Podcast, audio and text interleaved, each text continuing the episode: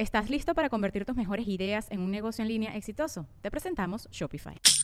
Tal vez no lo sabías, pero nuestro podcast More Than Mamis es un negocio. Y lo comenzamos, por supuesto, para desahogarnos y hablar sobre la maternidad, no para convertirnos en expertas de ventas y del e-commerce. Así que sí, necesitábamos ayuda para vender nuestro merch y poner en marcha nuestra tienda. Por eso estamos tan contentas de usar Shopify. Regístrate con tan solo un dólar por mes en shopify.com barra sonoro, todo en minúsculas. Ve a shopify.com barra sonoro para llevar tu negocio al siguiente nivel. Shopify.com barra sonoro. Estás escuchando Leyendas Legendarias, parte de Sonoro y Producciones sin Contexto. Eh, hola. Y suerte. Yes, no se preocupen, todo va a estar bien. Eh, No, no va a estar. todo va a estar bien, porre. Sí, pues sí, ya, pero en ese tiempo no. Mira, no sabemos cuándo. No nos va a tocar tal vez, pero todo va a estar bien. Ajá, Gócenlo. Sí. totalmente. We love you. Ríanse, diviértanse. Yes. Y los dejamos con el episodio 208 de Leyendas Legendarias.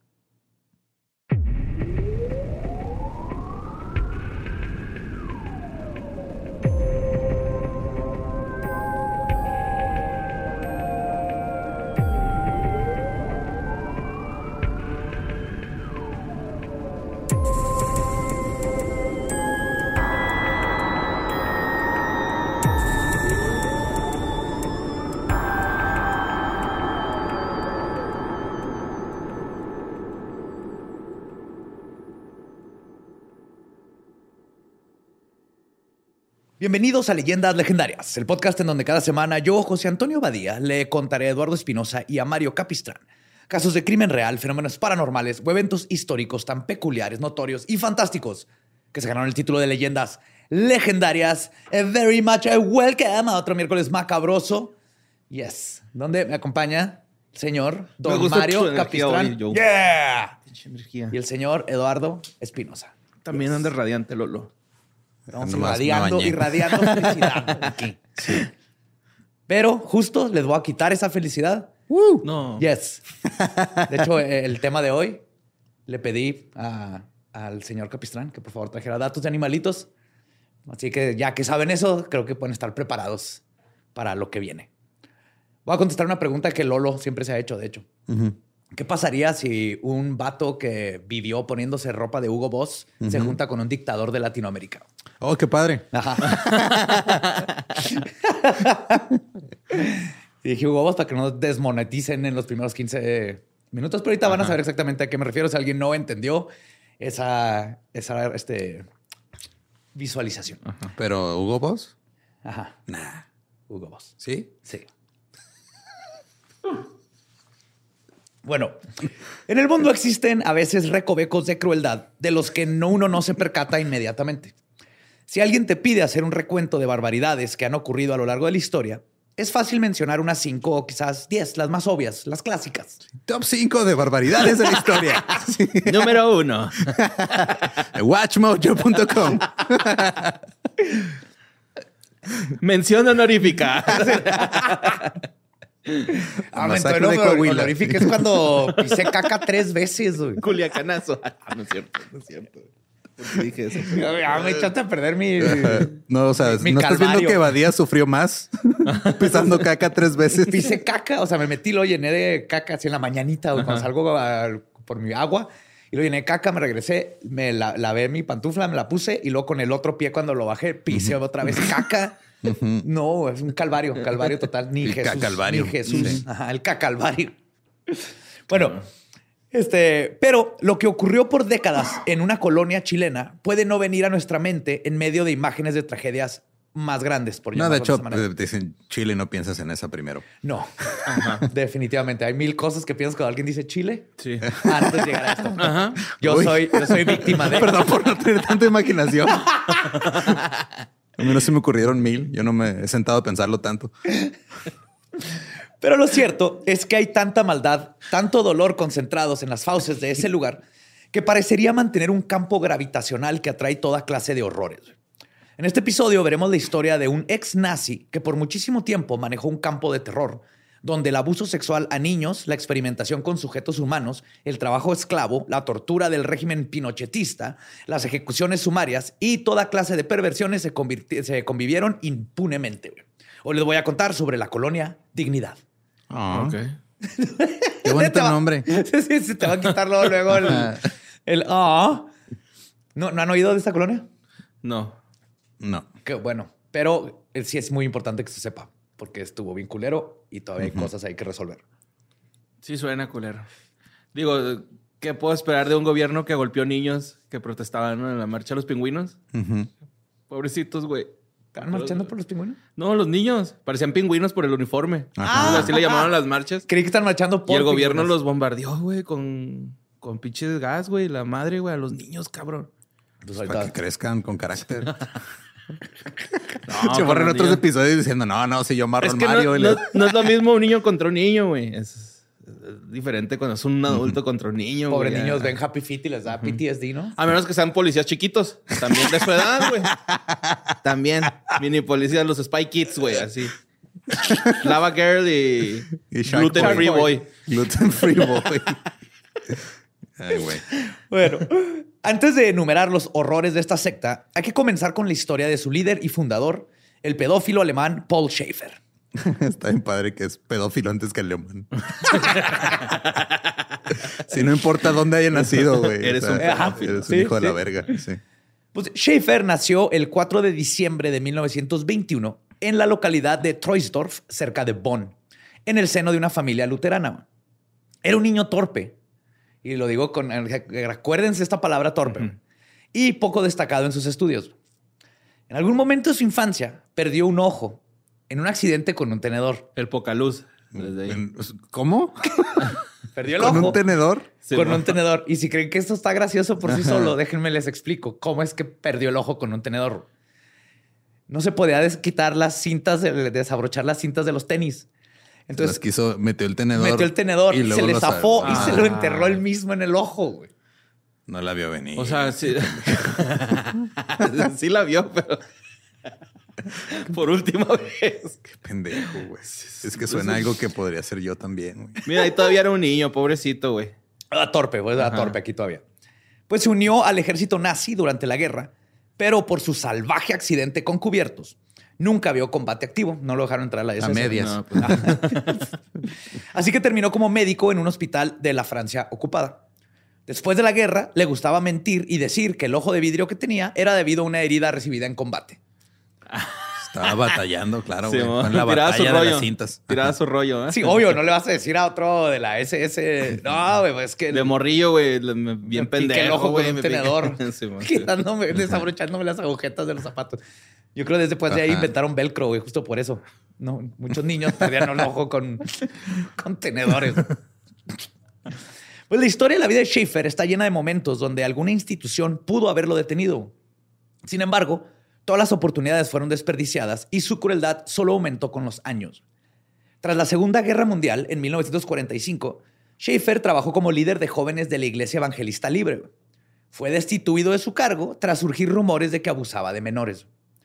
A pesar de la destitución, nunca se le persiguió legalmente y siguió libre para buscar otras víctimas. No, pues que nomás dicen. ¿Quién sabe esa verdad? No más. Es que esos niños mienten. Sí, No, ¿no? sí, claro. Dices muchas Que- Que, mentiras. se van a confesar porque están mintiendo. Oh, que la- de rodillas ante el confesionario. Ahí le va su hostia, mijo. Después se convirtió en predicador y cantante itinerante. Ok. ¿ok? Viajando por toda Alemania.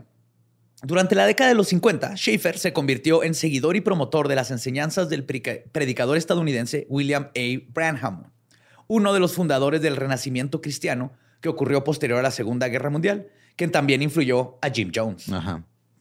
¿ok? Branham predicaba una estricta adicción a la Biblia. El deber de las mujeres de obedecer a su marido y visiones apocalípticas, como siempre, güey, como la de los ángeles hundiéndose bajo el océano y que eventualmente iban a regresar. Ok. Bram llevó a cabo múltiples campañas de avivamiento de su versión de la cristianidad en toda Europa durante los primeros años de la década de 1950.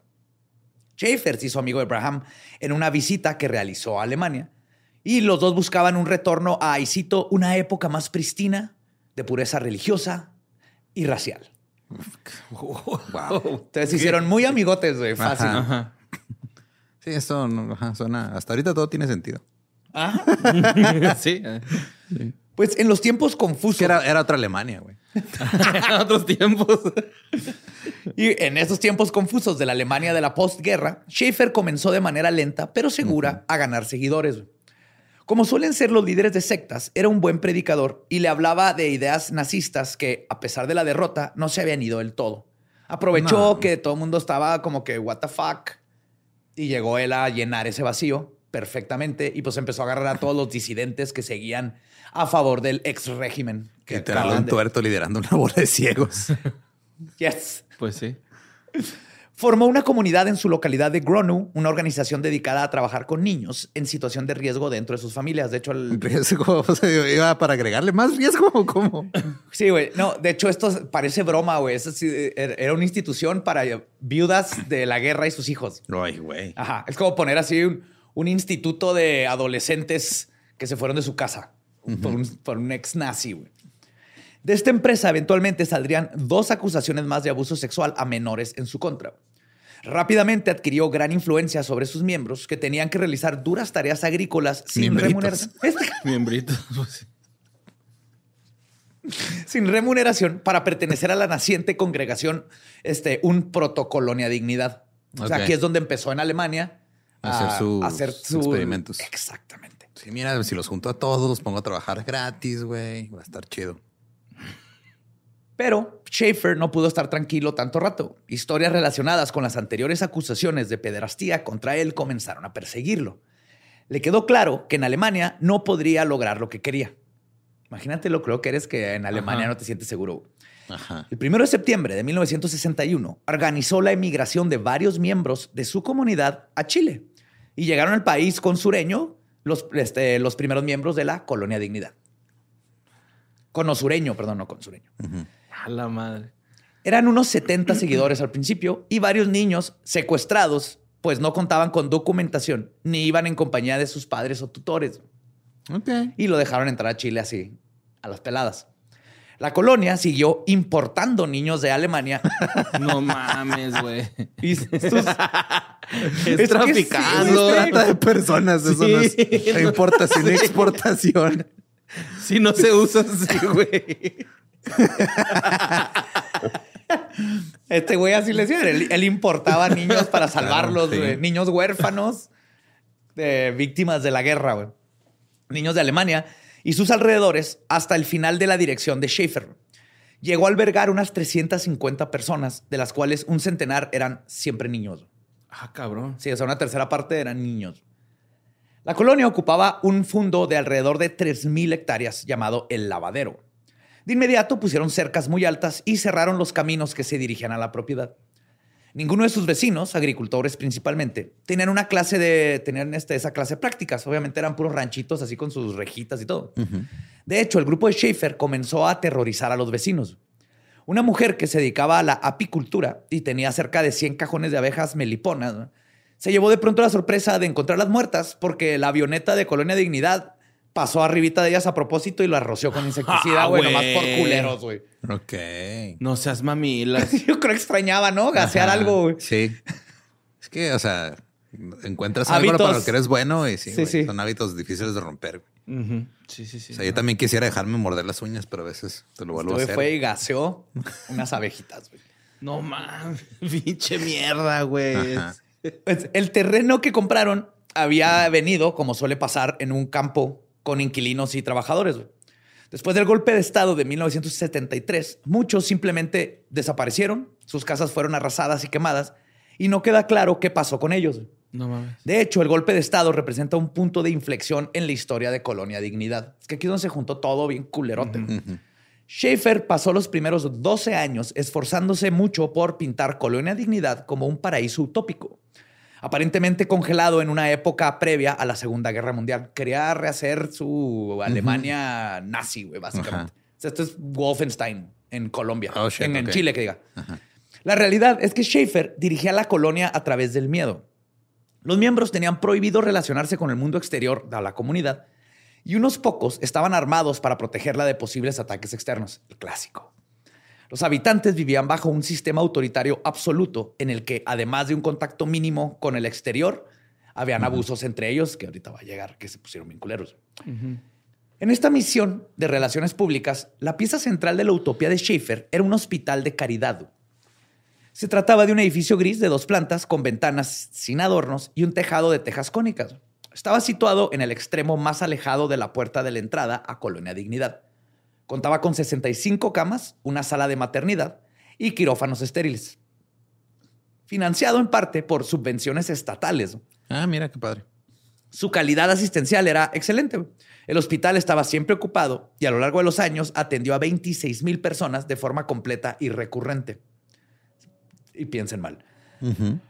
Los colonos enviaban autobuses a que, o contrataban a los pocos este, lugareños con carro para recoger a los pacientes a sus este, aldeas aisladas. A veces llegaban familias enteras a la vez.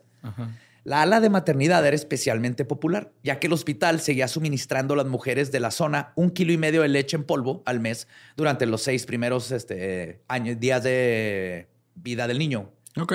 Entonces era de, cáele, yo te atiendo, aparte te doy tu polvito, todo bien, somos bien lindos, todo bien cool hasta Mira, te doy tu polvito, hoy por ti, mañana por tu hijo. Sí. ese, niño tiene que crecer bien, eh, grandecito acá, que esté chonchito, chonchito. Chonchito.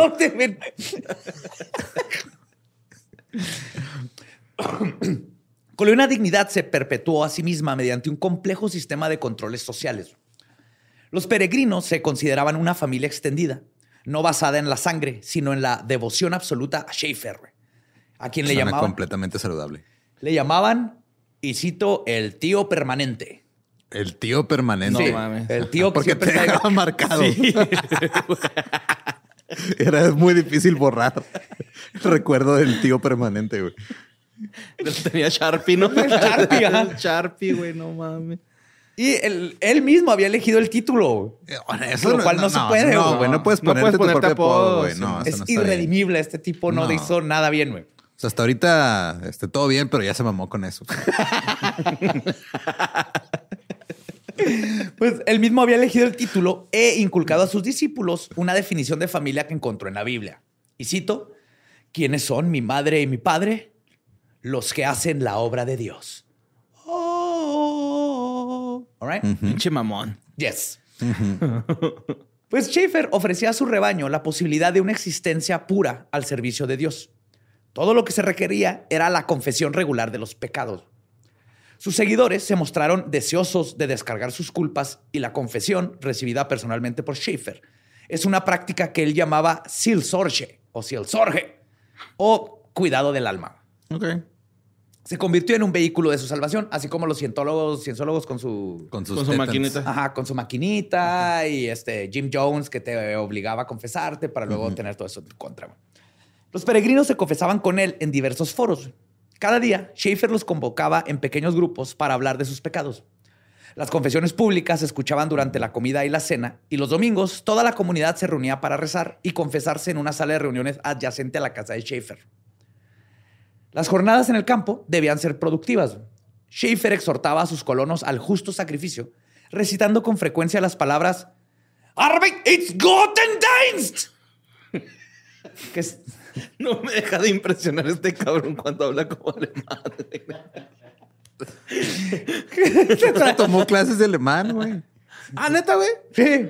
Nomás sé contar del 1 al 11 y decir mi nombre. Guten Tag, ich heiße José Antonio. Arbeit ist guten Geist. ¿Qué significa? El trabajo es servicio divino. ok. O sea, que si, no sé si, hubieran conocido a la madre Teresa y, Schaefer, güey. Ajá, trabajan mm. por Dios, güey. Mm. Sí, el, el Avengers Endgame. que no se acuerdan, pero en Auschwitz también tiene un letrero muy parecido.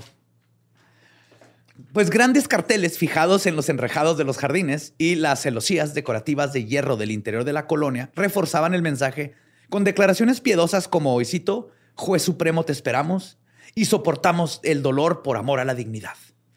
Los colonos trabajaban 12 horas al día, a menudo más, con un breve descanso para comer. ¿Es esto maquila?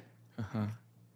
Peor, se enorgullecían de no esperar ningún pago por su trabajo, sino de entregarlo ah, voluntariamente. gráficos.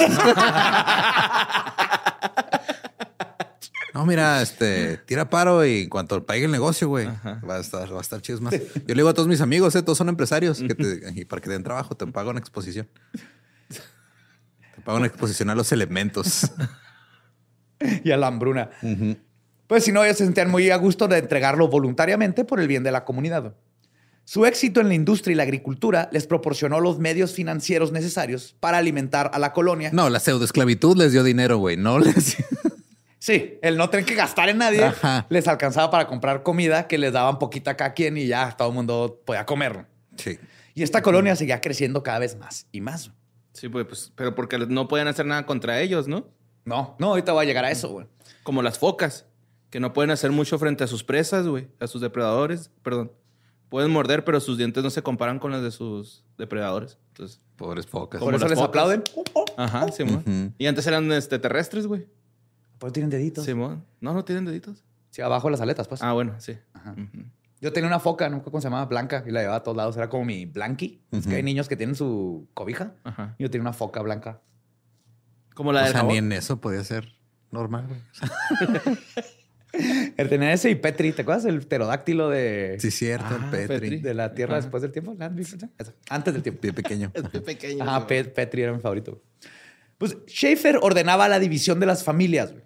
Los padres no hablaban con sus hijos o no conocían a sus Ah, hermanos. pues no le convenía. No, ajá. Prohibió todo tipo de relaciones sentimentales o conyugales entre mujeres y hombres adultos y segregó por sexo las viviendas. güey. Desafiar la autoridad o las rutinas de la colonia te ganaba ser obligado por los médicos de la colonia que trabajaban en el hospital de caridad a tomar tranquilizantes y pastillas alucinógenas No mames. para ¿Te curarte. obligaban? Sí. Si se te veían ahí echándole ojitos a ¿Para alguien qué? y todo, ¿Para qué te obligaban? te echaban tranquilizantes, ácido y órale, cabrón, a trabajar. No mames. 12 horas. Las jóvenes eran incluso torturadas por el mero hecho de haber nacido mujeres. Schaefer ¿Cómo se creía. atreven? Simón, ojalá fueran mamás oso polar, güey, porque ellas deciden cuándo embarazarse. Es la única especie que decide cuándo el esperma fecunda. Esto está bien, verga. Está bien loco, ¿no, güey? O sea, tienen como un guardia. Simón. Sí, sí, sí, sí. Tienen una puertita y tienes que traer un password para poder entrar. Te la da la osa. Simón. Así, Simón. así se oye cuando entra el esperma. Schaefer creía que una vez en la pubertad, una mujer no podía controlar sus necesidades sexuales y se rebelaba, lo cual causaría problemas para todos. Vaya. Para evitarlo, las jóvenes recibían brutales descargas eléctricas a través de sus genitales, esterilizándolas para siempre en contra de su voluntad. Los ingresos económicos de los miembros de la comunidad eran retenidos por los líderes, al igual que sus cédulas de identidad y pasaportes, para evitar que huyeran y se fueran a otro país. Se prohibieron la televisión, los teléfonos y los calendarios.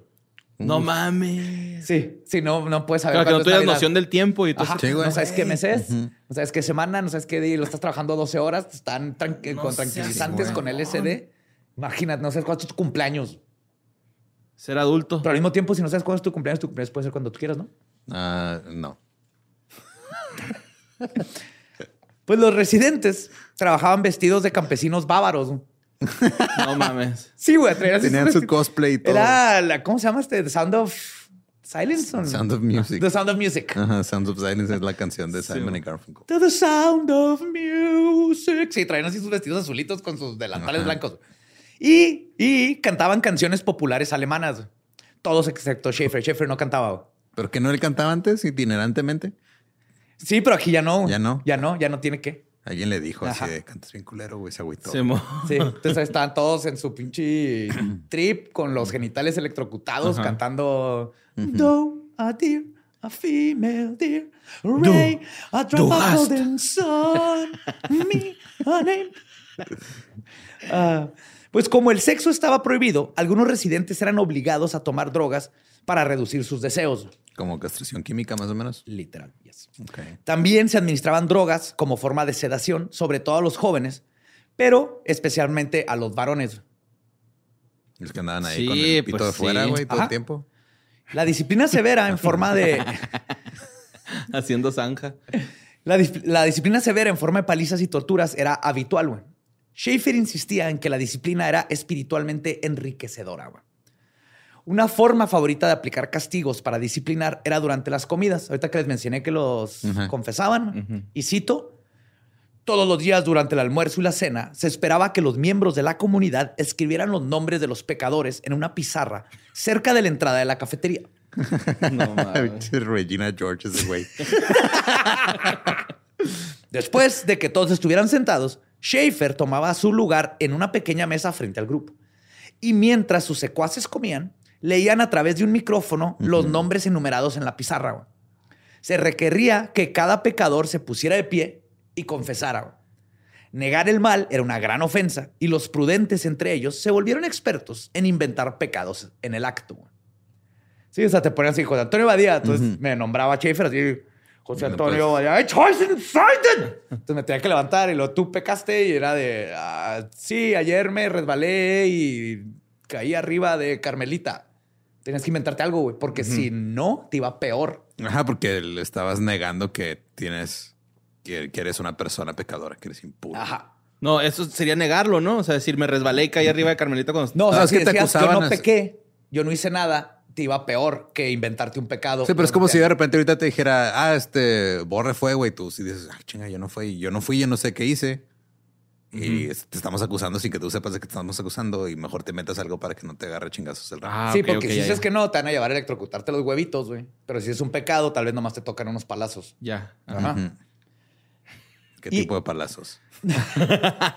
y obvio, esta técnica transformó la colonia en una especie de cacería de brujas, haciendo que se pelearan hermanos contra hermanos y amigos contra amigos, siempre con, este, concluyendo con castigos y torturas. Entonces ya era un pánico. Alguien te queda mal, ponías su nombre. O ponías el nombre de algo para tratar de que no te tocara a ti, güey, el pinche castigo. Ah, güey, si alguien te cae gordo, igual si lo pones. Ajá.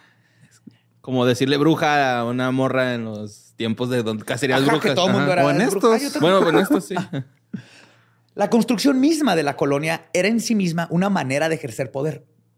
El perímetro exterior de Colonia Dignidad estaba delimitado por vallas de dos metros, dos metros y medio, coronadas con alambre de púas que grupos de hombres armados patrullaban día y noche con perros de ataque, pastores alemanes y Doberman.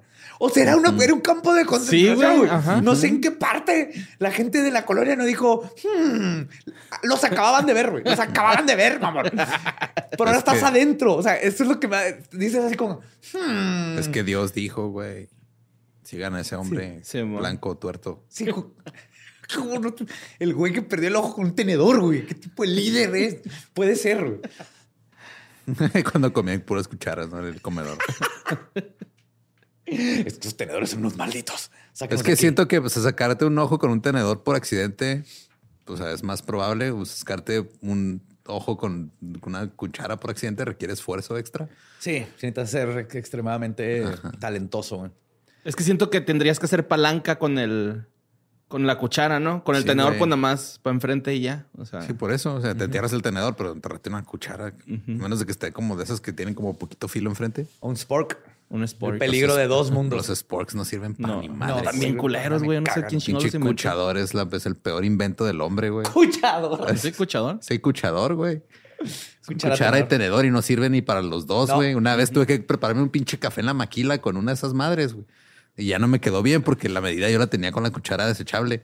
Pero pinche Carmelita, la de recursos humanos, ya compró este cuchadores en vez de cucharas y tenedores, güey. Qué bueno que no trabajo en maquila. Sácalo, sácalo. Sufrí casi lo mismo, más que la gente que está en esta colonia. Más que yo con mi cacalvario. No sé, güey. Problemas de primer mundo. aquí vamos a ver quién ha sufrido más, ¿eh? Guardias, también habían guardias en puestos de observación equipados con radios de onda corta, teléfonos, binoculares, equipos de visión nocturna y cámaras con teleobjetivo que vigilaban. ¿Le daban descuento? Llame ahora. no eran binoculares, nomás eran binoculares, güey. Monoculares. es un telescopio, ¿no? Pues sí. miroscopio, ¿no? Miroscopio. Eh, como el de los piratas. Ajá. Sí, sí. Este, traían eso, viajaba, vigilaban el paisaje en busca de intrusos. O sea, no, no, no más cuidaban a los de adentro, cuidaban que nadie se acercara.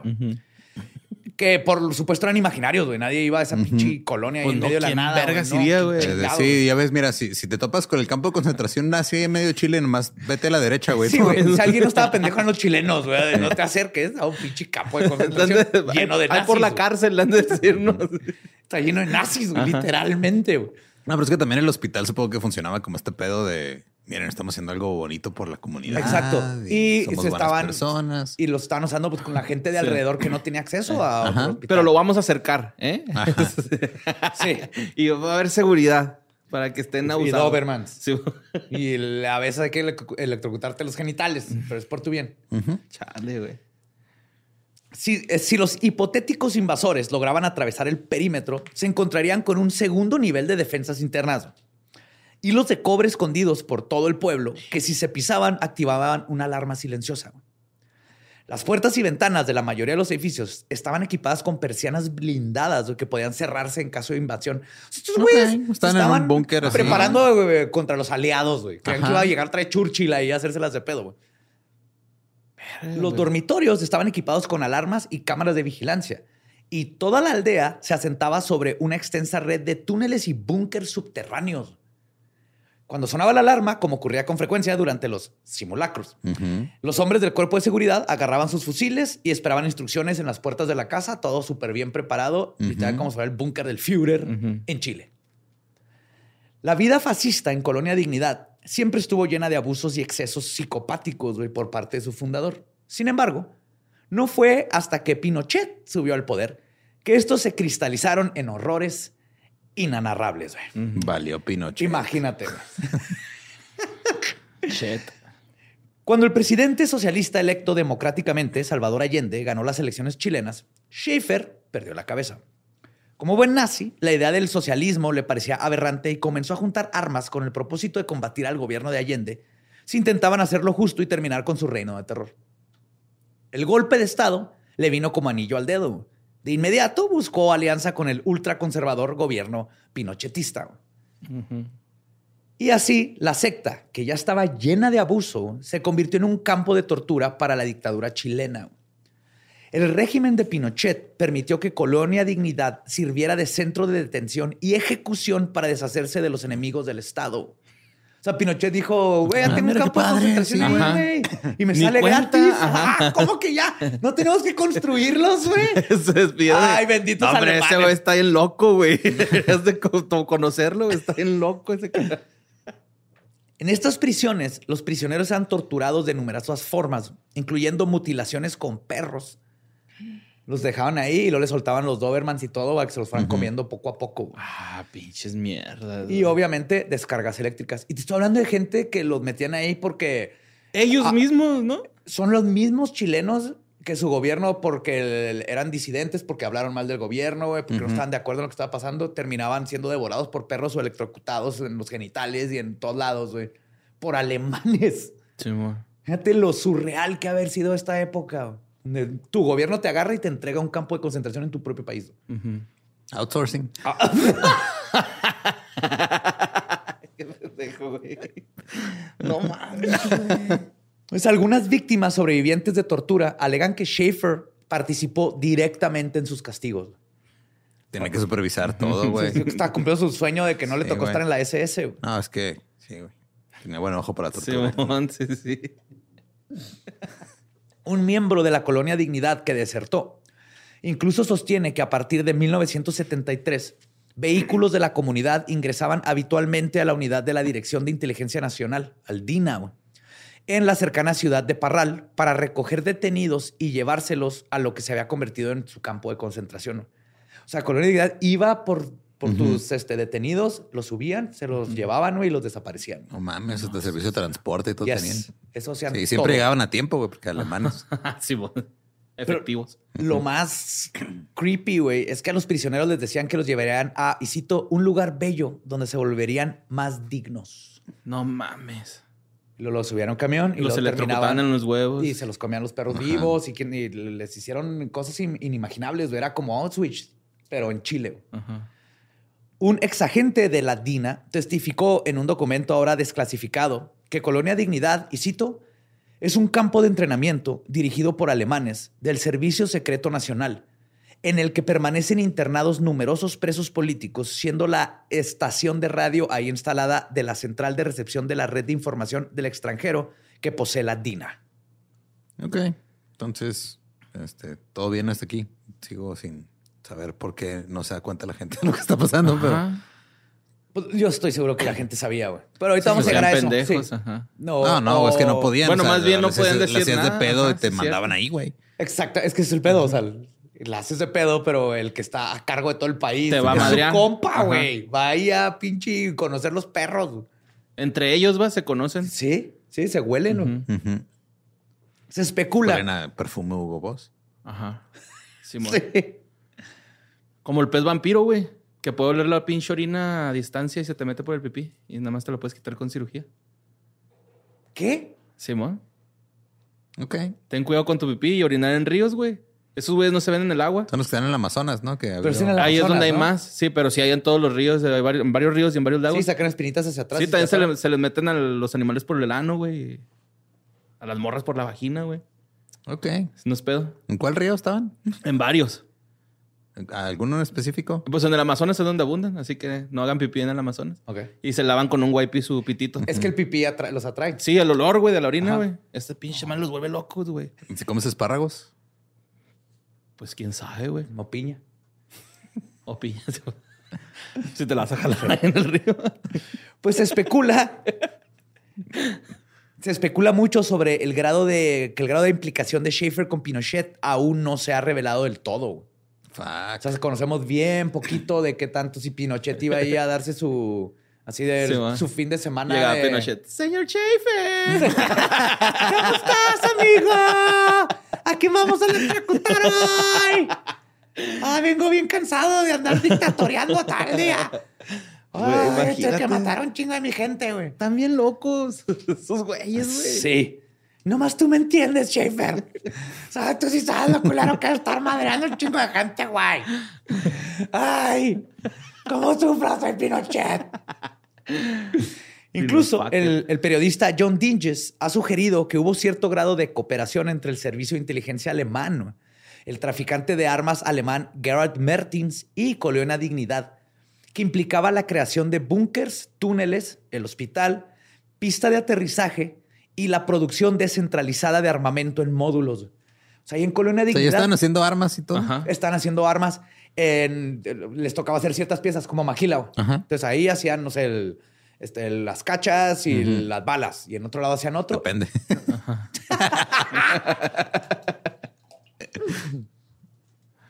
Debido a la estrecha asociación de Colonia Dignidad con los militares chilenos y a su proximidad estratégica a la frontera entre Argentina y Chile, la colonia sirvió de base para el ejército durante el conflicto del Beagle. El conflicto del Beagle es cuando se metió un perrito Beagle que se quedó entre Argentina y Chile y los dos decían, es mío, es mío. Ajá. Pero luego volteó el perrito y entonces ya no querían la cola. Así Ajá. que, ¿cuál es mi parte? ¿Mi Ajá. ¿Es la cola o la tuya? Y luego llegó el rey Salomón y dijo, voy a cortar al Beagle a la mitad. Y, se, y, y dijo, dijeron, Son Argentina y desmadres, Chile, no, no maten al perro, no maten al pobre. Al pobre- Maten a los que están dentro del campo, pero con el perro no se metan. Fíjate que el Beagle es un canal y hubo un pedo ahí con, el, con un canal. Esto fue en 1978 entre Chile y Argentina. Pues el hospital de Colonia Dignidad también sirvió como laboratorio para la fabricación de sarín. No, ¿Se casi- acuerdan de nuestro viejo sarín. amigo Sarín, va? Claro. Para guerra bacteriológica como parte del proyecto Andrea del gobierno de Pinochet. Que es Proyecto Andrea. Sí, les voy a vender zapatos a todos. Hasta la fecha sigue bien activo esa madre. Ay, Schaefer, quiero que voy a vender zapatos porque ya me estoy cansando de Señor. Schaefer. Señor Es que Schaefer, se maman poniéndole Colonia Dignidad, Proyecto Andrea. Nombres Sí, bien bonitos bien a las culero, cosas, va. Cosas bien culeras. Le voy a poner el derretitodo, Schaefer. Un derretito.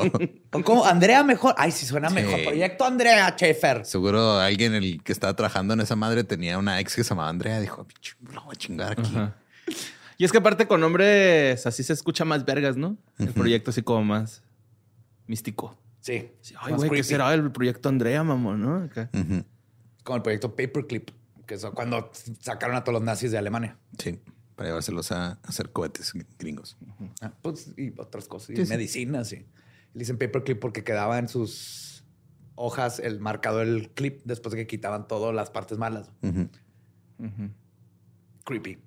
Pues las familias. ¿eh? No, fue no dije nada. Las familias que buscaban a sus parientes desaparecidos durante la dictadura se han unido a los sobrevivientes alemanes con la intención de que el gobierno siga buscando en el terreno. Y se han encontrado fosas comunes y registros burocráticos que podrían apuntar a que ese fue el último destino de muchas personas víctimas de desaparición forzada. Como buenos alemanes tenían documentos de todo. Pero qué culero que no reconozca ninguna fosa como, pues, irregular, ¿no, güey? O sea, todas son comunes.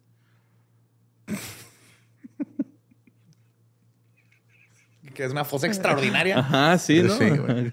Wow, qué gran fosa. que wow, esa fosa totota. Tiene mármol, columna- columnas dóricas. o Está. Cuando se destapó la verdad sobre Schaefer, ya ha entrado el siglo XIX, 21, perdón, 19, Ay, güey. 21, ajá, se ocultaron en la bodega de las papas de la colonia Dignidad más de 500 expedientes gubernamentales de detenidos desaparecidos. Cada uno de estos expedientes contenía detalles de graves violaciones a los derechos humanos cometidos bajo la supervisión de Schaefer en colaboración con Pinochet. O sea, estaban los dos así con sus corazoncitos y... Ay, Schaefer, te quiero mucho. O sea, los alemanes son la morra de los plumones de los abusos a los derechos humanos en la guerra. Sí, porque se tenían su pizarrón Sí, ¿no? con los nombres. pizarroncito, el burocrático, así de... Disidentes, ese va a estar en la D. Ay, Color rosa, por el favor. color rosa. Ajá. Pero lo regresas, por favor. A finales de la década de 1970, Pinochet ordenó, supuestamente, desenterrar las fosas comunes que contenían cientos de detenidos asesinatos, asesinados y arrojar los cadáveres al mar o quemarlos. No, O mames. sea, aparte, el culero este ni siquiera dejó que eventualmente se descubrieran y que los familiares tuvieran algún tipo No, de cierre, fue güey. de... Ay, güey, tíralos allá. Ahí al mar, güey. sí. Y hay un chingo de orcas ahí, güey. Y las orcas son delfines, mamón. Simón, no, eso sí sabes- sabía, ¿sabías son- delfines. Es un delfinzote. Son delfines, güey. Es el delfín un más delfín grande. que va a la ópera. Sí, no son... Sí, a diferencia de que De hecho, no son, este, ballena. no son ballenas asesinas, son asesinos de ballenas, güey. Son delfines asesinos. Ajá. Delfines asesinos. Así se les debería llamar a las orcas. Sí, porque ma- buscan a, a ballenas Pinches más grandes y los matan, güey. Pero no, no, sus ojos no es la parte blanca. güey. Ah, no, Eso es los- lo que a mí los- me- Está en culero, güey. Eso es lo que a ahí. mí me destruyó mi infancia, güey, que la parte blanca no es el ojo. No, tienen el ojo así chiquito como Milhouse. Ajá, sí, sí, es que es como, como lentes Oakland, ¿no? Acá, Ajá, güey. Simón. Oakley. Oakley, perdón. Sí. Sí, güey. Pues, Colonia Dignidad era una enclave de las peores cosas de la humanidad. Era un campo de concentración donde la gente alemana que pertenecía a la comunidad estaba- Alemana, alemana. Ahora voy a hablar como indio. que pertenecía a la comunidad estaba altamente vigilada, manipulada, drogada en contra de su voluntad, con la constante amenaza de terminar en la fosa común. Los niños alemanes que llegaban constantemente eran huérfanos. y sus- ¿Dónde los sacaban? Nomás los iban a las calles, los Pues es que eso es lo que ya. comían, ¿no, güey? Esos güeyes, güey. niños alemanes. Sí, güey. Pero Schaefer, preferían que sí. traían niños alemanes, ajá. Pues eran huérfanos, iban a huerfanatorios y pedían niños a granel. Huerfanatorios. Iban al Costco a ver los niños. Me da como así de niños. Sí, un manojo de niños. Manojo. Al de Abastos, va al mercado Abastos. Es, es increíble, güey, cómo nadie está cuidando dónde chingados terminaron estos niños, güey. No, no es increíble. Pues que no los muy- cuidaron sus papás, güey. No tenían papás. ¿Quién los iba a cuidar? la Exacto. institución que te dejaron responsable. No. Y luego, no, vete, vete con este señor tuerto a Chile. O sea, a los adoptas un perro y te piden fotos de tu casa y dónde va a vivir, güey. No es posible que una institución alemana haya dicho, che, llévatelos". No es posible que una institución alemana ¿qué, perdón? Termina la frase. Sí, güey. No mames. Ah, un solito reversa en esa, ¿verdad? Ah, güey. ¿De qué me quedé así? Llegaban constantemente los huérfanos y sus identidades se perdían. Los que sobrevivieron no tenían manera de buscar familiares vivos. güey. O sea, cuando pues, salieron ¿cómo? no tienen ni idea de quiénes son, nada. güey. Era también este, un baularte güey, de la dictadura militar chilena, donde a la gente chilena que tenía el Estado este, sometido, se las llevaban ahí para que los torturaran. Y la forma en que los torturaron son difíciles de concebir porque los documentos todavía no han salido todos. Pero sabiendo todo lo que sabemos de esta colonia, sabemos que fue horripilante. No mames. También era un lugar de manufactura y tráfico de armas para intereses internacionales que a la fecha no quedan del todo claros. No se ha salido bien quién estuvo beneficiándose de estas armas, a dónde iban, quién estaba detrás de todo. Pues digo, o sea, aparte de que eran para pues, uso recreativo propio. Supongo que también los vendían al extranjero, güey. O sea, sí, pues sí. Sí, exacto, pero ahí es donde quién estaba involucrado con esa venta. No han salido esos nombres, no han salido qué países o lugares pudieron haber comprado armas hechas por niños, huérfanos, en un campo de concentración en Chile. Está bien, güey. Eran, andaban ahí vendiendo en Facebook Marketplace. ¿Qué onda, Neni? ¿Dónde te Punto medio. Nos vemos ahí en el Beagle, entre Argentina y Chile. y el Beagle, güey. Es que con el del Beagle sí me imagino. un perrito. Una, una guerra por un perrito, güey. Yo sería la guerra por un perrito. Yo también. Y por si fuera poco. Yo también. Además, se convirtió en un lugar donde los nazis. Y el matadero por un perrazo. Perdón, continúa. Además, se convirtió en un lugar donde los nazis que huyeron de la justicia en Europa se podían refugiar. Hay testigos que vieron al mismísimo Joseph Mengele claro, pues dentro de la propiedad, ajá, acompañado, por supuesto, de Schaefer. Claro. Imagínate, güey. Yo creo el, el Schaefer le, se traía, le, pasaba a todos los que llegaban gemelos, ¿no? Oye, este me salió duplicado, güey, llévatelo. se los da Miguel. Como cartitas de Panini, güey. Sí. Yo me lo imagino como todo fanboy, güey. Ajá. Ah, Mengele. Oh, wow, güey. No, tienes que ver. Mira, yo aquí tengo tengo, fos, tengo 16 fosas comunes. ¿Cuántas tenían en Auschwitz? Yo tengo 16. Se presumían. Y viene mi amigo Pinochet, me visita y le ponemos nombre a las misiones. Ya tenemos misión Andrea. Ya tenemos misión Care Bear. La misión Care Bear está bien bonita. No, no, no. El ojo no, no fue un tenedor. Me, dispararon. Me, dispararon con un tenedor. Otros prófugos. Estaba haciendo un cosplay de la sirenita y salió mal. Otro prófugo de los juicios de Nuremberg también, otros, perdón, también hicieron apariciones en Colonia Dignidad. Era una especie de refugio donde todos hablaban su idioma y nadie los iba a entregar. Fíjate, llegaron un día así que, hey, hoy tenemos al carnicero de Blackovich. Apláudanle, por favor. O sea, que aquí, trátenlo como invitado. Así, güey, tenían special guests. Y esto podría ser todo lo que ocurrió en Colonia Dignidad. Y este sería. Este güey nos va a filetear a los niños. Ay, güey. Y esto podría ser todo lo que ocurrió. Me lo empecé a imaginar como un Hogwarts nazi, güey. Ajá, sí, yo también algo así. Van, van, entrando los nuevos profesores, así cada año. Todos son Voldemort. También hay un tuerto, pero... El... sí, el Moody. Ah, pero Moody era chido. Pues esto podría ser todo lo que ocurrió en Colonia Dignidad y sería más que suficiente para justificar este episodio. Sin embargo, Aún no les hablo de una de las partes más oscuras de este caso. ¿Qué? El sótano.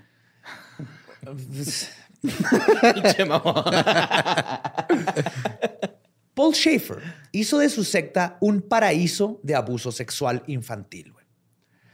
Esto se puede decir de manera inequívoca. Existen literalmente montañas de pruebas. Pedofilandia. Eh, sí, güey.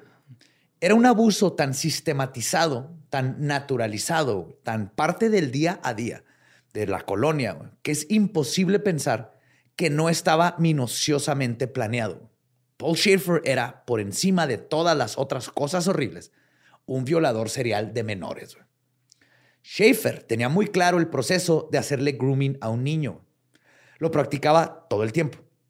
Mientras unos niños eran azotados o recibían electroshocks por ser simplemente humanos y empezar la adolescencia, él seleccionaba un pequeño grupo de allegados a los que abusaba constantemente y trataba como protegidos. Es como el Maciel, güey. Ah, Simón. Exactamente, güey. Le gustaba llevar a su grupo a quienes llamaba sprinters o como corredores durante su recorrido diario por la colonia. terrible manera sí, güey, Sí, güey, sí, güey. Sí, sí, sí, los Este corrió, pero no lo suficientemente rápido. Son mis trotadores. Sí, el vato salía, ajá. Corran, les doy cinco minutos. Así, ¿no, güey? Me lo imaginé, güey. Como el, Ron Hover con sus niñas estas audicionadoras o ¿no? auditoras. Auditoras. Pero este güey iba con sus niños así en sus chorcitos de alemán, con su... Este... Una coberolcito. Su chorcito cachetero, ¿no? Sí, ¿sabes cuáles, no? Así de... Sí, sí, sí, sí. sí. Sí. De Carlos Villagrán. Y, y justo hablando de eso, como las cremalleras eran incómodas, sus uniformes incluían pantalones cortos de atletismo holgados con cintura elástica de fácil acceso. Y, güey, eso Era es un truco, güey. propósito, Era a propósito. Ujú. Bueno, a propósito. Tomando tips de la escuela de Michael Jackson, permitía a sus favoritos pasar la noche en su habitación en una cama de tamaño infantil instalada junto a la suya. Y a veces dormía con dos o más niños a la vez. Más tarde se supo que su rutina de abuso incluía darles sedantes, lavarlos con una esponja y manipularlos sexualmente. Ahorita sería un muy buen momento para un dato animalito, Borra. Es que también trata de sufrimiento, güey. Las, las jirafas bebés, güey, caen dos metros cuando nacen, mamón. Porque están pues muy alta la mamá. Y también les quedan las piernitas temblando. Sí, sí, sí, sí, sí, sí, sí. Sabía que ese no iba muy bien, por eso dije que siga Joe, güey. No, yo prefiero imaginar una jirafita que así. Sí, y luego se levanta, güey, que esto. Dos metros Una caen. jirafa en chorcitos. ¿Tendría los chorcitos en las patas de adelante o las de atrás? No sé, güey, es una gran pregunta. Ajá. ¿Por qué no mejor hablamos de eso por una hora en lugar de seguir con ello? Sí, güey. La, la corbata va en donde están sus hombros o hasta arriba. Hasta la- arriba, del- depende de qué tan formal sea el evento, güey. Está la- ¡Woo! ¡Yu! Logramos, logramos pasar Ay, ese. güey, no, güey. All right, pues la colonia funcionaba en una especie de sistema de castas, donde había llegados a Schaefer que recibían tratos preferenciales.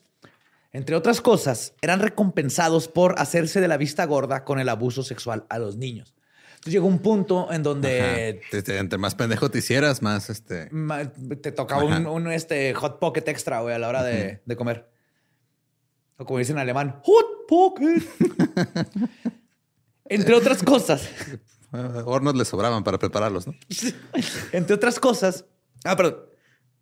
Cada noche, esos allegados le enviaban un niño güey, para que abusara sexualmente de él. güey. Que no había telegramas, No. cartas. Llévate, llévale este mensaje.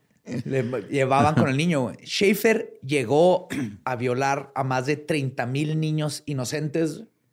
Una media de tres. 30 mil. Una, yes. Una media de tres niños al día. güey. El hámster es capaz de tener 65 acoplamientos en una hora, menos de un minuto, uno por minuto. ¿65? 65. 65 se avientan un día. Simón. Pues échale ganas, Schaefer, que puedes como que nomás. Ahí, ahí está. Güey, qué pedo. Algunos, Yo a veces no como tres veces al día, güey. O sea, se me va el pedo como una o dos veces. pues, algunos de estos niños tenían apenas 8 años de edad. güey. No mames. Mames. Todo niño que rechazaba sus insinuaciones sexuales era torturado y o golpeado. güey. Se les practicaban torturas con agua, se les hacían waterboarding a niños de 8 años que se negaban a irse con un viejito tuerto a su cuarto y dormir con él, güey. Y también se les aplicaban descargas eléctricas que se suponía los dejaría sin libido como una especie de castigo para, por decirle que no al líder. Imagínate tus ocho años, güey. Todavía ni sabes qué está pasando. Tú no están- los huevos están acá arriba, güey. Todavía. Eres, eres, eres- eres un niño i- inocente, güey. Una niña inocente. Los cuervos no son inocentes, güey. De hecho, esos güeyes le roban a sus compas cosas. ¿Sabías eso? ¿No? O sea, sus compas cuervos van y les roban comida y objetos brillantes para tenerlos ellos. O sea, les tumban lo- los objetos más preciados a sus amigos Pero cuando se muere su amiguito, les hacen funeral. Eso sí hacen los cuervos. con, pues, con el dinero que le robó. ¿Sí los has visto? ¿A los cuervos? Sí. O sea, se muere uno y se ponen todos Sí, alrededor, güey, sí, y, les hacen un funeralcillo ahí. Eso es.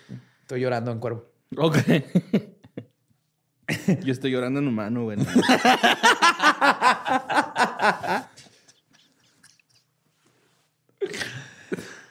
Lo que da más coraje es que hubieron muchos momentos en los que el reino del terror de Schaefer pudo haber terminado. En los años 60 ya había escapado alguien y contó su historia de abusos dentro de la colonia Dignidad, pero fue acallado y el mundo siguió rodando dentro y fuera de la colonia como si nada. Gracias a los fuertes vínculos de Schaefer con la embajada alemana y la policía chilena, cualquiera que fuera sorprendido escapando era devuelto a la colonia a la fuerza, güey. O sea, llegabas con el policía y decías, güey, hay un señor allá nazi en un campo de concentración violando niños. Ah, sí. No mames, vente, vamos a ayudarte. Y, Y luego lo te llevaba. regresaban. No mames, pinche culeros, güey.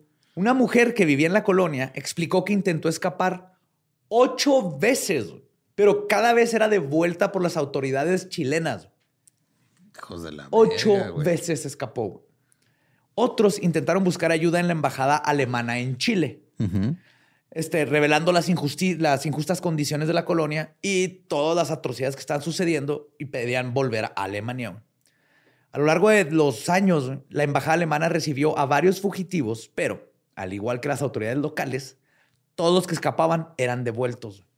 Yo creo que tenían miedo de los regreso y lo cuentan lo que está pasando Ajá. allá. Ajá, Y ahora sí vienen y me lo atoran a único que mí. se me ocurre. Ajá. Que Alemania dijo, nos vamos a ver más mal, mejor que sea peor de Chile. Y ahorita algo que a ¿Más mal? pues sí, acaba de pasar la Segunda Guerra Mundial. Sí, güey. A lo largo de los años, ah, sí, perdón, como castigo era habitual que los desertores, desertores entre comillas, porque no mames, hay gente escapándose de este, una situación culerísima, fueran drogados y torturados a su regreso o incluso asesinados. Un hombre fue internado en el hospital de la colonia durante 40 años, donde era sometido diariamente a descargas eléctricas como castigo. No mames. 40 años. Diarios.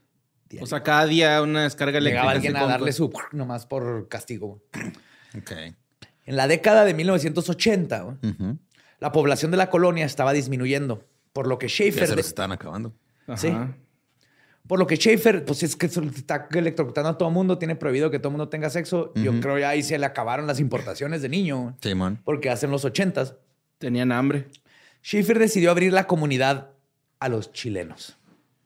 No. Al ser una comuna alemana, refinada y respetada, se consideraba un honor para una familia enviar a sus hijos a esa colonia.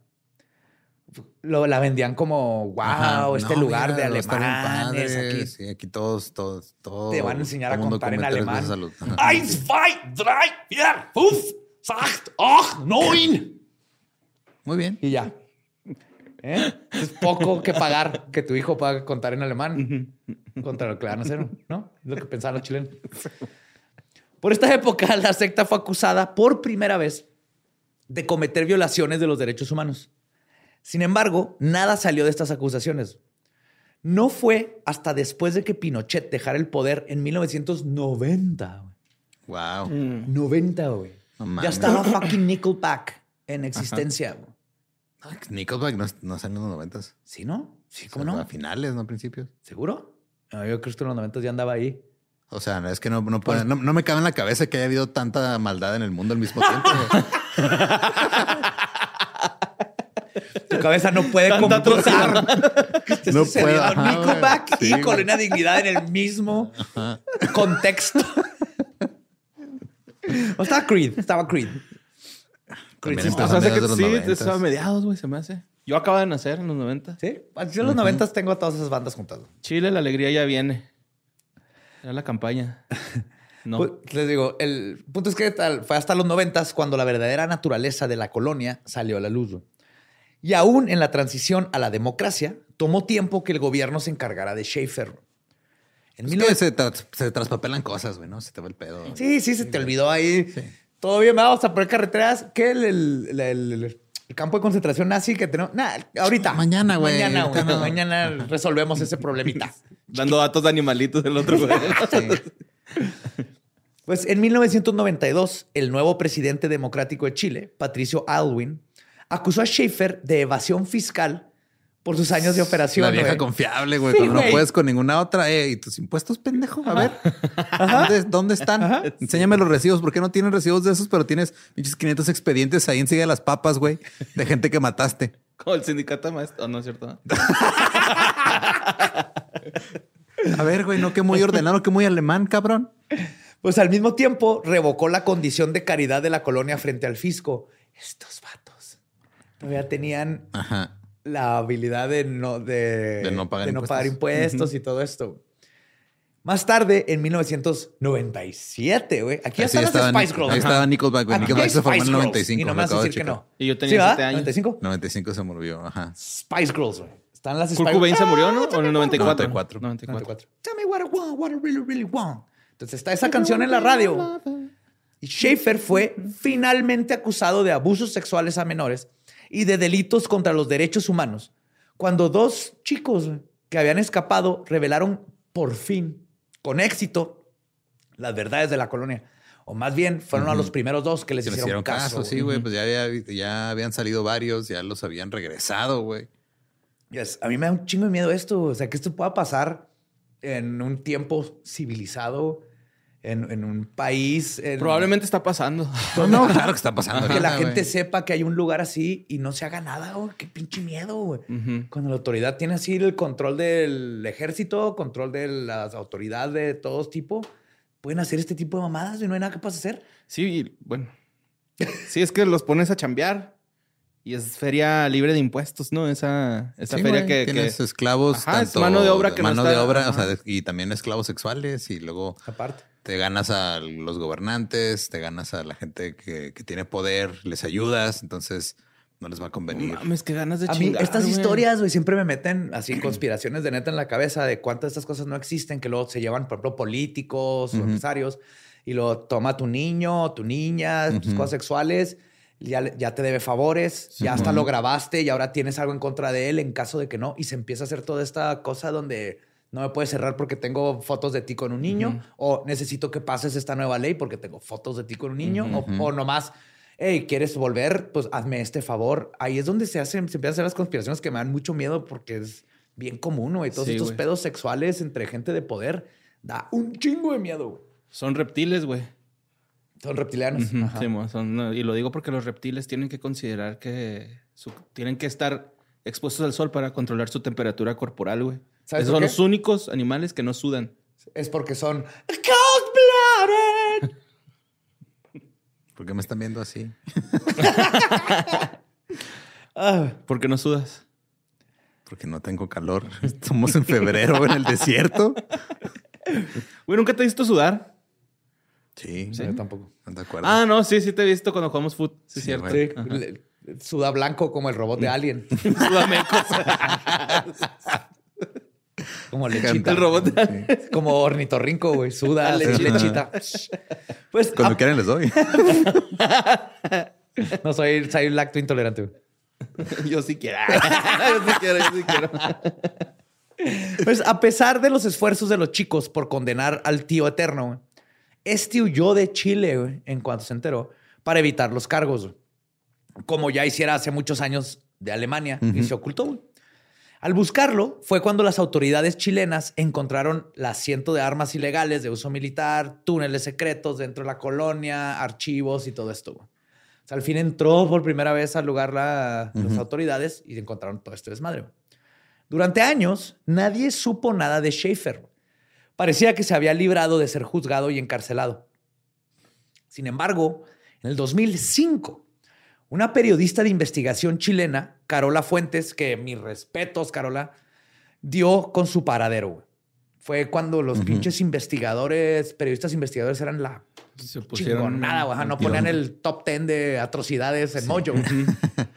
Destapaban chingaderas como estas. Pues Carola dio con su paradero. Fuentes y su equipo recibieron la pista de que Schaefer se había escondido. ¿En dónde creen? Argentina. ¡Sí! No mames. Claro, güey. Claro, pasó, tocó al Vigo y lo se fue a Argentina. Y le, lo dejaron así, le pusieron un tapetito para que no se lo dara. Güey. Tras localizarlo en la estancia La Solita de Chivilcoy, es un lugar de Argentina, las autoridades argentinas lo capturaron junto a sus cómplices. y lo extraditaron a Chile. Sí, hasta eso. O sea, ya Argentina dijo, sí, sí, ya estuvieron aquí todos los mejores nazis. Este güey es como que no, es muy bajo. Este güey, la neta era la rémora de los nazis. Entonces, sí, llévatelo. No, no, no, no. Era el güey que quería encajar. Güey, aquí tenemos. ¿Qué mira, bobo? ¿Qué mira, ¿Qué mira bobo? Hacete para allá, bobo. pues no mira mucho. Oye, che. ¿Qué mira, bobo? Oh, oh, disculpa, disculpa. Che, que aquí tenemos a Hitler, che. ¿Tú qué? Sí, ahí estuvo Hitler con Eva. En la alberca y todo. No, pues sí, un chingo de nazis, pero los chingones iban a Argentina. Entonces, lo, lo, extraditaron a Chile, güey, pero sorprendentemente, Schaefer solo fue condenado a 33 años de prisión. No seas mamón. Por abuso infantil, este, la construcción y el tener armas de fuego ilegales, asesinato y tortura, güey. y le dieron 33 años. No mames. Pero tienen algún este como límite de sentencia porque es que parece es probable, ¿verdad? Porque es que en México tenemos no hay vida, es como 60 años. sí, hay algunos que, tienen, ajá, o sea que por más, porque me acuerdo con lo de cuando pasó lo, cuando fue el episodio de Garavito, ¿no? Que en Colombia tenían un límite de, de cuánta condena puedes poner. Sí, no le podían poner más. Simón. Pues le dieron todo eso. Pero lo peor de todo, güey, es que se murió en prisión en el 2010, tras haber cumplido solo cinco de los 33 años de su condena. No mames. ¿De qué murió? sus de tener 88 años, güey. No mames, güey. Pues también que no mames. O sea, entró de 83 años a la cárcel eh, totalmente impune a todo lo que hizo, güey. Hasta, no, cuando vean, da coraje, güey, las fotos en los show notes, lo están entrevistando así en su silla de ruedas con sus esposas, sonriendo, güey. El güey está. Agarrando su cura, de seguro. Sí, güey, sí, sí, sí, sí, da un coraje horrible, güey. Muchos otros de sus cómplices se unieron a Schaefer en la cárcel. Sin embargo, algunos escaparon del encarcelamiento huyendo a Alemania, donde las leyes de extradición no se aplican a los ciudadanos alemanes. Ah, mira, qué conveniente. Hoy, la colonia se conoce como Villa Baviera y está dirigida por algunos de los miembros originales. Es una popular parada turística de comida y cerveza alemana. Estás mamón, güey. Yes. Pero ahí te va, porque es triste también esta historia. La mayoría de los miembros originales de la secta han abandonado la comuna, instalándose en Chile o regresando a Alemania. Pero debido a que trabajaron poco o nada en Alemania. Muchos miembros nunca cotizaron para pensiones, nunca tuvieron un salario porque todo era hacer. Mm. No tienen nada, absolutamente nada. Cuando les cierran ahí, si no te puedes regresar a Alemania, estás en un país donde no tienes ni papeles, no tienes tu pasaporte, no tienes absolutamente nada. Y entonces estos excolonos torturados viven en la pobreza, porque son víctimas, ¿no? Hay un hombre que recibió tortura por descargas eléctricas dentro del hospital de Colonia Dignidad y que ahora es un guía del lugar. Imagínate decirle a la gente, ah, mira, ahí, es donde me electrocutaban los huevos y aquí adelante vamos a llegar al restaurante, tenemos un vino muy... O imagínate, tiene que replicar tu pinche pesadilla para poder ganarte dinero para vivir. Llorar todos los días, ¿no? dónde están todos los apagadores, no? Supongo también. También, eso está chido. Va pasando y vibran los focos.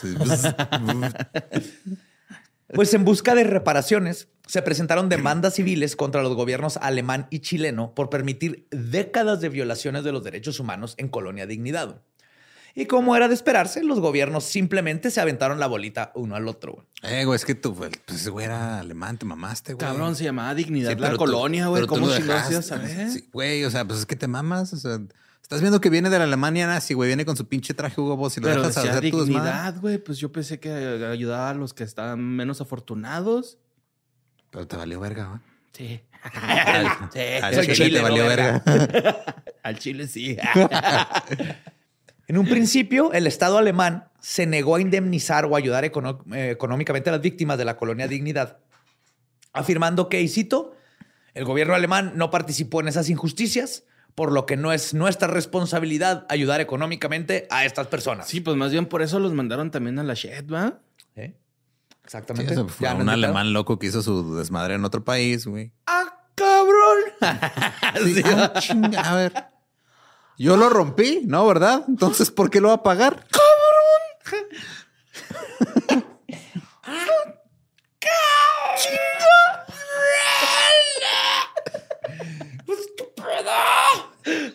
Como alemán, güey. ¡Ach, Brown! pues el gobierno chileno, por su parte, dijo que, y cito o alegó, la colonia era un estado dentro de otro estado y por lo tanto yo no tenía ninguna responsabilidad de intervenir. ¿Qué? All Huevos. Entonces alemanes dijo, güey, estaban en tu país y Chile dijo, Tú ah, pero es que eran alemanes. Tú mandaste gente, como si no fuera su país, como si no tuvieran acceso a, claro. Pues ambos se lavaron las manos por un buen tiempo. Pero en el 2017, tras años de respuestas negativas, el gobierno alemán creó al fin un fondo de ayuda de 3.5 millones de euros para ayudar a las víctimas.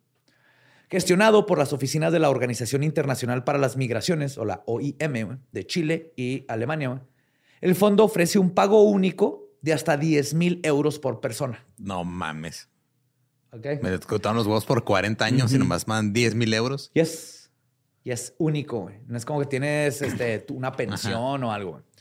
Más impuestos, ¿no? Todavía. ¿Te podemos curar impuestos o te podemos dar más toques en los huevos? Tú decides. ya, todos llenos de callo, güey, así. Ya no sientes nada, güey. Costrosos, costrosos, ¿no? Así. Pues las víctimas también pueden recibir ayudas para sus facturas de servicios públicos y médicos. Además, se dice que se creará, se dice, que se creará un fondo de seguridad social para las víctimas de edad avanzada que no se beneficien del sistema de pensiones alemán. Todos se, siguen peleando de quién va a mantener a esta gente, estas víctimas que ambos gobiernos supimos que estaban ahí eh, y nadie hizo nada. Es que también digo, o sea, no por ser este abogado del diablo, pero o sea, estás en la reconstrucción después de la guerra, eres Alemania, güey, y luego años después te dicen, oye, se te escapó uno por acá, es un cagadero, güey. no, si no, mames, estoy arreglando esto. Y un pinche pendejo sin ojo allá. Ajá, ahí sí, te, donde estaba Chile, pero es que fue el perfect storm de un dictador, pinche Pinochet y este güey. Sí, ese güey cayó en un hotspot bien cabronzote, güey. Sí. sí, sí, Entonces, este, pero como siempre, con, como es con los programas gubernamentales en todo el mundo, actualmente solo 25 víctimas han recibido el pago único mientras que más de 100 siguen en el proceso para que les den mínimo sus 10 mil. Bueno, máximo, máximo sus 10 mil, güey. Sí, la ahí con la burocracia. ¡Ah! sí, güey. Sí, sí. Borre después de haber ido hoy al SAT a pagar impuestos bien herdidos. Deja tú, güey, de haber bateado con la pinche página y luego ir al pinche banco, güey. Y luego que pasen a gente primero que a ti, güey, porque es pinche gente frecuente o no sé qué verga, güey. Ajá. Y ahí estás, güey. ¿no? Valiendo verga y luego llegas a pagar el pinche gas y está, está fuera la pinche fila y dices, no lo voy a pagar. el otro día también. Sí, dije, la, la página del SAT está con Si me lo quieren cortar, córtenmelo la verga, güey. Ah, no es cierto, tengo un chingo de frío, güey. no me lo corten. Curioso, acá nos cortan el gas porque aquí el gas es, bueno, es de los dos, pero casi todos los gases tienen natural. Son llega por tubos como el agua. llega en, en, tanques. camiones. Ah, tienes que escoger si quieres de tanques. Es importante porque en invierno no quieres quedarte sin, gas. pinche gas con a menos 10. Pues aún así, 10 mil euros parece una compensación muy magra por haber literalmente vivido en un campo de concentración con la bendición y colaboración del gobierno militar. Sin embargo, podría ser un pequeño paso hacia la justicia de una manera u otra. Creo yo que mínimo al pagar están como aceptando que la cagaron, aunque sea totalmente ya bien vacuo.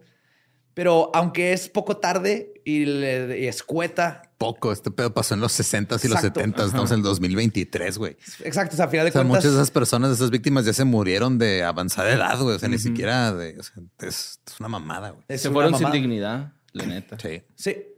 Pues escueto y tarde, güey. Lo que están tratando de arreglar después de los terrores que se vivieron, que eran completamente evitables completamente evitables. Yes. Gracias por tus animalitos. ¿Tienes pues otro para cerrar más bonito?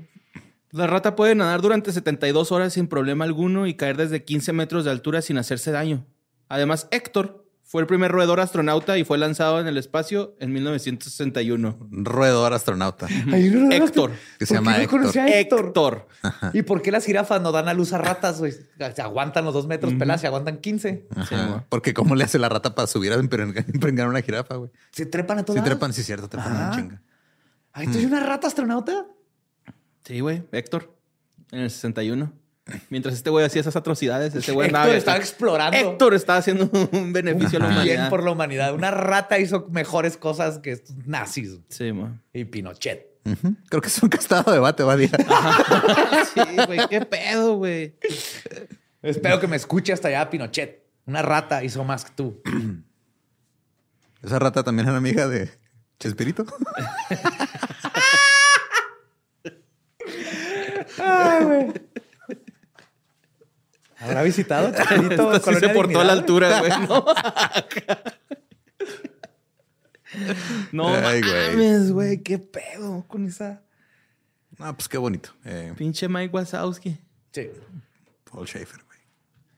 Paul Schaefer. Digo, pues, que no es el de David Letterman. No, es otro. Porque si lo googlean, te sale el de David Letterman. Ese sí tenía dos ojos y siempre usaba lentes oscuros para tocar el piano. Pues qué cosas. Este. Pues fuga, ¿no? Ya estuvo. Yo me voy con Héctor, la rata astronauta. ¿Estás bien, Borre? Sí, sí. Sí, sí, estoy un poquito triste, güey, porque Pues no, ¿para qué? No va a cambiar nada, güey, que me ponga triste. Vámonos. Pues síganos en redes sociales. Este, como arroba leyendas podcast. Eh. Mándenle mensajitos de apoyo a Borre ahí. Sí. sus redes se me encuentran como ningún Eduardo. En el capítulo del Chavo el 8. A mí como Mario López Capi. que se vuelva a acordar. Y este Hoy el Chavo visita Colonia Dignidad.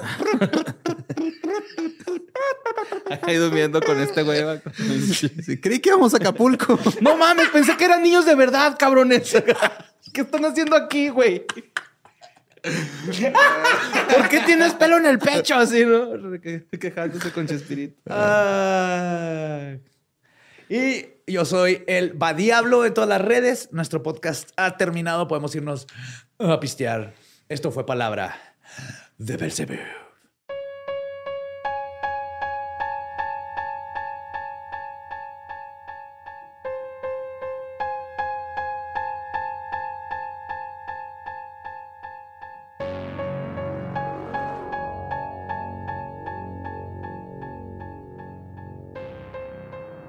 Esa fue la colonia Dignidad y Héctor, la cosmorrata. La cosmorrata. La cosmorrata. Que ahora labora en el narcotráfico junto con nuestra paloma. No, ahí va. No, la... Ahí va con David Bowie en el Tesla. Ahora se llama Héctor. Héctor. Ya, ya le vamos a cambiar el nombre de la rata de acá. Nuestra rata es No, va a ser muy confuso eso, güey. ya tenemos un Héctor aquí, Tenemos muchos Héctors, güey. Yo conozco muchos Héctors. sí, güey. Héctores. Héctoray. Demasiado. ¿Cómo se dice Héctor en plural? Héctoris. Héctors. Ajá. Hectáreas. Hectáreas. Una hectárea es cualquier área que está llena de hectores. hectores, ajá. Si hay más de un hector, ya es una hectárea.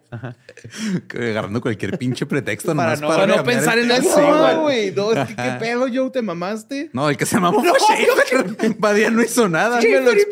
no, Badía se mamó queriendo, o sea, teniendo el ubris de decir, ¿sabes qué? Ya domino el español, voy a tomar clases de alemán a la verga. Por un semestre. Soberbia. Un semestre y era porque era Rammstein. Nine. Sí, fue un semestre. Ah, pues bueno. Eh, compren el libro de leyendas legendarias. ya que andamos por aquí. Porfa.